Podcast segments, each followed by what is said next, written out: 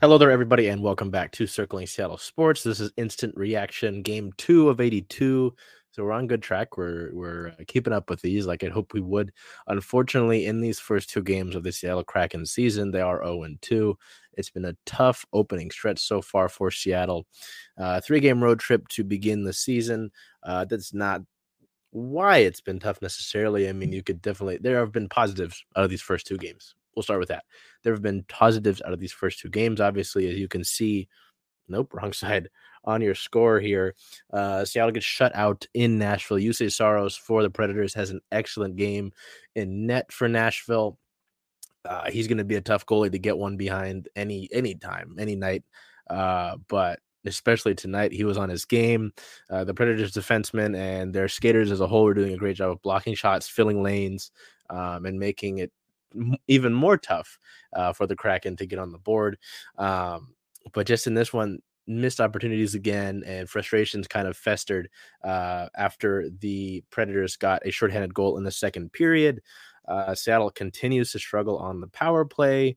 Uh, but in this one, just the shot quality wasn't great. Seattle had 35% shot quality uh, generated in tonight's game. They had a few chances. There was one late that hit the post. Um, or hit the pipe. I'm used to soccer with the post and such. Um, just a tough one. I mean, you look at these things, and eh, first, first and foremost, there's a lot of negativity going around, whether that be Kraken Twitter. Uh, I, I don't want to touch Facebook. I don't usually look at Facebook groups because that's just where people who usually don't know what they're talking about are kind of spewing misinformation and things that aren't correct. Um, this is it's it, has been tough. Obviously, Seattle last year, uh, a team that generated uh, the most five on five goals in all of the NHL. Really, you know, the depth came in waves for the Kraken. That was their big strength was the depth that they had with the forward lines. They were able to get production from the defensemen as well. Uh, right now, they're just not getting that. They've got one goal between the two games that they've played so far. They have played two tough teams on the road in Vegas uh, and obviously the Nashville Predators tonight. Um, but that shouldn't be an excuse for only having one goal between those two. Um, in the net, in the there's similarities um, in the Vegas and the Nashville games here. Uh, just frustrating that in this in Nashville one, you know, to not score at all, to not give your goaltender any sort of support, um, and really just not look um, as good offensively. Uh, Yanni Gourde post game talked about execution uh, and and kind of rushing things. Uh, so what he saw at least, and Jaden Schwartz talked about um, not having enough zone time, which mm, sure, uh, sure. I just feel like they had a couple stretches of zone time where they really hemmed in Nashville and they weren't able to get a score. Uh, McDonagh for the Predators had a few blocks on a power play, which was ridiculous. Uh, the power play continues to struggle, so we'll touch on that. Um, as you can see, the power play goes 0 for 2 tonight. So it's 0 for 6 on the season as a whole, which is not great. That was such a big topic of discussion for the entirety of last season, going into the offseason, and now coming into this season. And it's it's still not found it yet. Um, that second power play that Seattle got with uh, four minutes and 24 seconds into the third period, um, it looked good. It looked really good. And Seattle had a sustained amount of time excuse me, on that power play where they kept Nashville's kill on the ice. They looked they looked gassed. Saros made a couple big saves. McDonagh made a couple big blocks, uh, and Nashville was able to wipe that away in the power play earlier in the game that Seattle got it didn't even really look like Seattle's power play. It looked more like Nashville's power play with how much of the possession of the puck that they had. Uh, Nashville had a couple times where they were able to leak out and almost get a shot on Philipp Grubauer, who was excellent. We'll get to his game here in a second. Uh, but the Predators just they dominated that power play for Seattle uh, and ended up getting a shorthanded goal. Um, it was uh, season Cody Cody seasons seasons seasons seasons Colton Sissons. My apologies, Colton. Um, gets a short. That one was was tough. Oliver Bjorkstrand kind of didn't realize uh, some of the play around him. He had a lazy pass back uh, to the point that got away. Sissons had a breakaway and was able to beat Grubauer, uh, and and things kind of spiraled from that point. Um, Seattle looked frustrated at times. There was one in particular where Adam Larsson kind of got hit uh, took a hit that maybe should have been called as a foul. Um, got bloodied up, uh, didn't get the call. Vince Dunn kind of tried to get his get some get back from it. Um, Nashville goes on the power play, and it did, frustrations were obvious in this game for Seattle. Larsson was upset. Uh, Vince Dunn was upset there. You know, understandably so. Your D partner gets hit, and if you're Larsson, you get hit. Uh, but you could tell that you know maybe things were being pressed a little bit in this game for Seattle. So that's not going to help you. Obviously, you got guys who are trying to get back into a rhythm. This team trying to to get back into, you know, that that offensive form that had waves and waves of talent. Um, there are people talking about Donato and and, and Morgan Geekie and Daniel Sprong. I don't think those guys are factoring into this game uh, that much necessarily. Sure, maybe, but I, I think calling for them right now is a little bit ridiculous. Um, it's just yeah, it's it's it's a thing where oh yeah, I thought that was silly. Um and the power play, yeah, the power play. Uh, the it, it's very night and day with the two power plays uh, that Seattle had tonight. Um, like I mentioned, that first one, Nashville had the puck for it felt like more of the time than Seattle did, and the second one looked good. They just weren't able to actually have it beat Saros, um, which again, he is a good goalie. We've seen this before. He's he's played actually. He's one of the better goalies in all the NHL. Uh, he plays great tonight. Seattle's not able to solve them. They get shut out. Uh, Nashville wins their home opener as a result of this. Seattle will end up playing four home openers in a row because they played in Vegas when Vegas had their home opener. This one tonight, St. Louis will play their home opener against Seattle on Saturday, and then Tuesday will be the Kraken's home opener in Climate Pledge Arena against the Colorado Avalanche. So kind of weird. Uh, um, I don't know. Yes, positive things on that second power play. The first one, not so much at all. Um, just to go back on the offensive side of things, though, and I don't pick Eeli Tolvanen here for any particular reason, just kind of more so his expression. I apologize. That light is flickering. Not the great time, not the best time for that. Um, yeah, so the shark quality just wasn't great. Uh, kind of been looking, at least in this game, when you're trying to beat Saros, you're looking for guys up net front, that net front presence. Kailer Yamamoto has been great for that in his career. Uh, you just really weren't able to get that. You didn't see a lot of that in this game, and if you did, it was minuscule. And Saros was able to wipe out the rebound rebound before it even happened. Um, so just really tough for that. I don't know if there's too much you'd change. I don't know if it's time to change up the lines. I think it's too early for that. Again, there's there are positives to take out of these games. In the first period, uh, it's it, the first period tonight was similar to the first period in Vegas. Sans the goal that Vegas got in Game One. Um, that Seattle was flying around. There was good offensive momentum. It really felt like Seattle was knocking on the door. They had one expected goal in that first period uh, compared to Nashville, though, who had 0.9.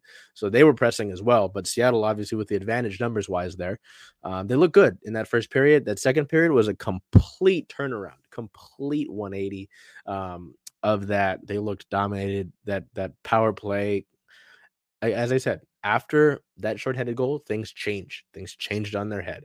Um, and in the third period, just just struggle time. That third goal comes off an empty netter. Uh, so just all around frustrating uh, for the offense right now. I don't think they're that far off. I truthfully don't think they're that far off. Uh, but it's tough for some of these guys. You know, Brandon Tanev was not in today. In case you didn't see our social media post, and I'll run our social media banner here at the bottom. Um, but uh, where was I? Yeah, Tanev and morning skate. Uh, all that Coach Dave Hakstol said uh, was that he didn't have an update on Tanev, but he wasn't going to be in the lineup tonight, and he wasn't. Uh, Tye Kartye uh, slotted in for Tanev on that line with Belmar um, and Kailer Yamamoto. That fourth line looked good. They were buzzing around in that first period, like most of the team, and then again, second period, just everything kind of turned on its head.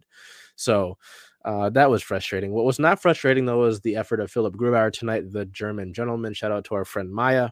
Maya, best of uh, I almost said best of luck. That's silly. Hope you're doing all right. Um, Grubauer was excellent. I mean, there were so many saves in this one tonight where um, it was kind of like, how are you doing this? Uh, all of the get this man some help memes came out tonight, and it's true. He was excellent. He was excellent. We had someone uh, comment on one of our tweets, almost perfect uh, but not. And I'm like, I, I get what you're saying. You know, uh, at that point in time, Nashville had scored, but it was just kind of silly. I mean, what what you want him to go up and, and beat Saros for a goal? There was nothing that you could have really blamed Grubauer on tonight. Uh, 2.6 goals above expected. 2.6 goals saved above expected. I apologize. So essentially, what that means is Nashville should have had 2.6 more goals than they actually scored, but Grubauer's play tonight prevented that sort of thing. 32 saves tonight, um, 26 to 27 on even strength, four for four on the power play, two for three on um, shorthanded. So a 941 save percentage. Grubauer, excellent tonight. He's been good in both of these two games the silly mistakes in game one and then the frustrating results in this one make it tough. Make it tough. He hasn't really been able to get the support goal wise. Again, the one goal. So yeah, it's been tough. It's been tough. Um, I guess what I'm what I'm gonna take away from this one again. There's positives, positives, positives.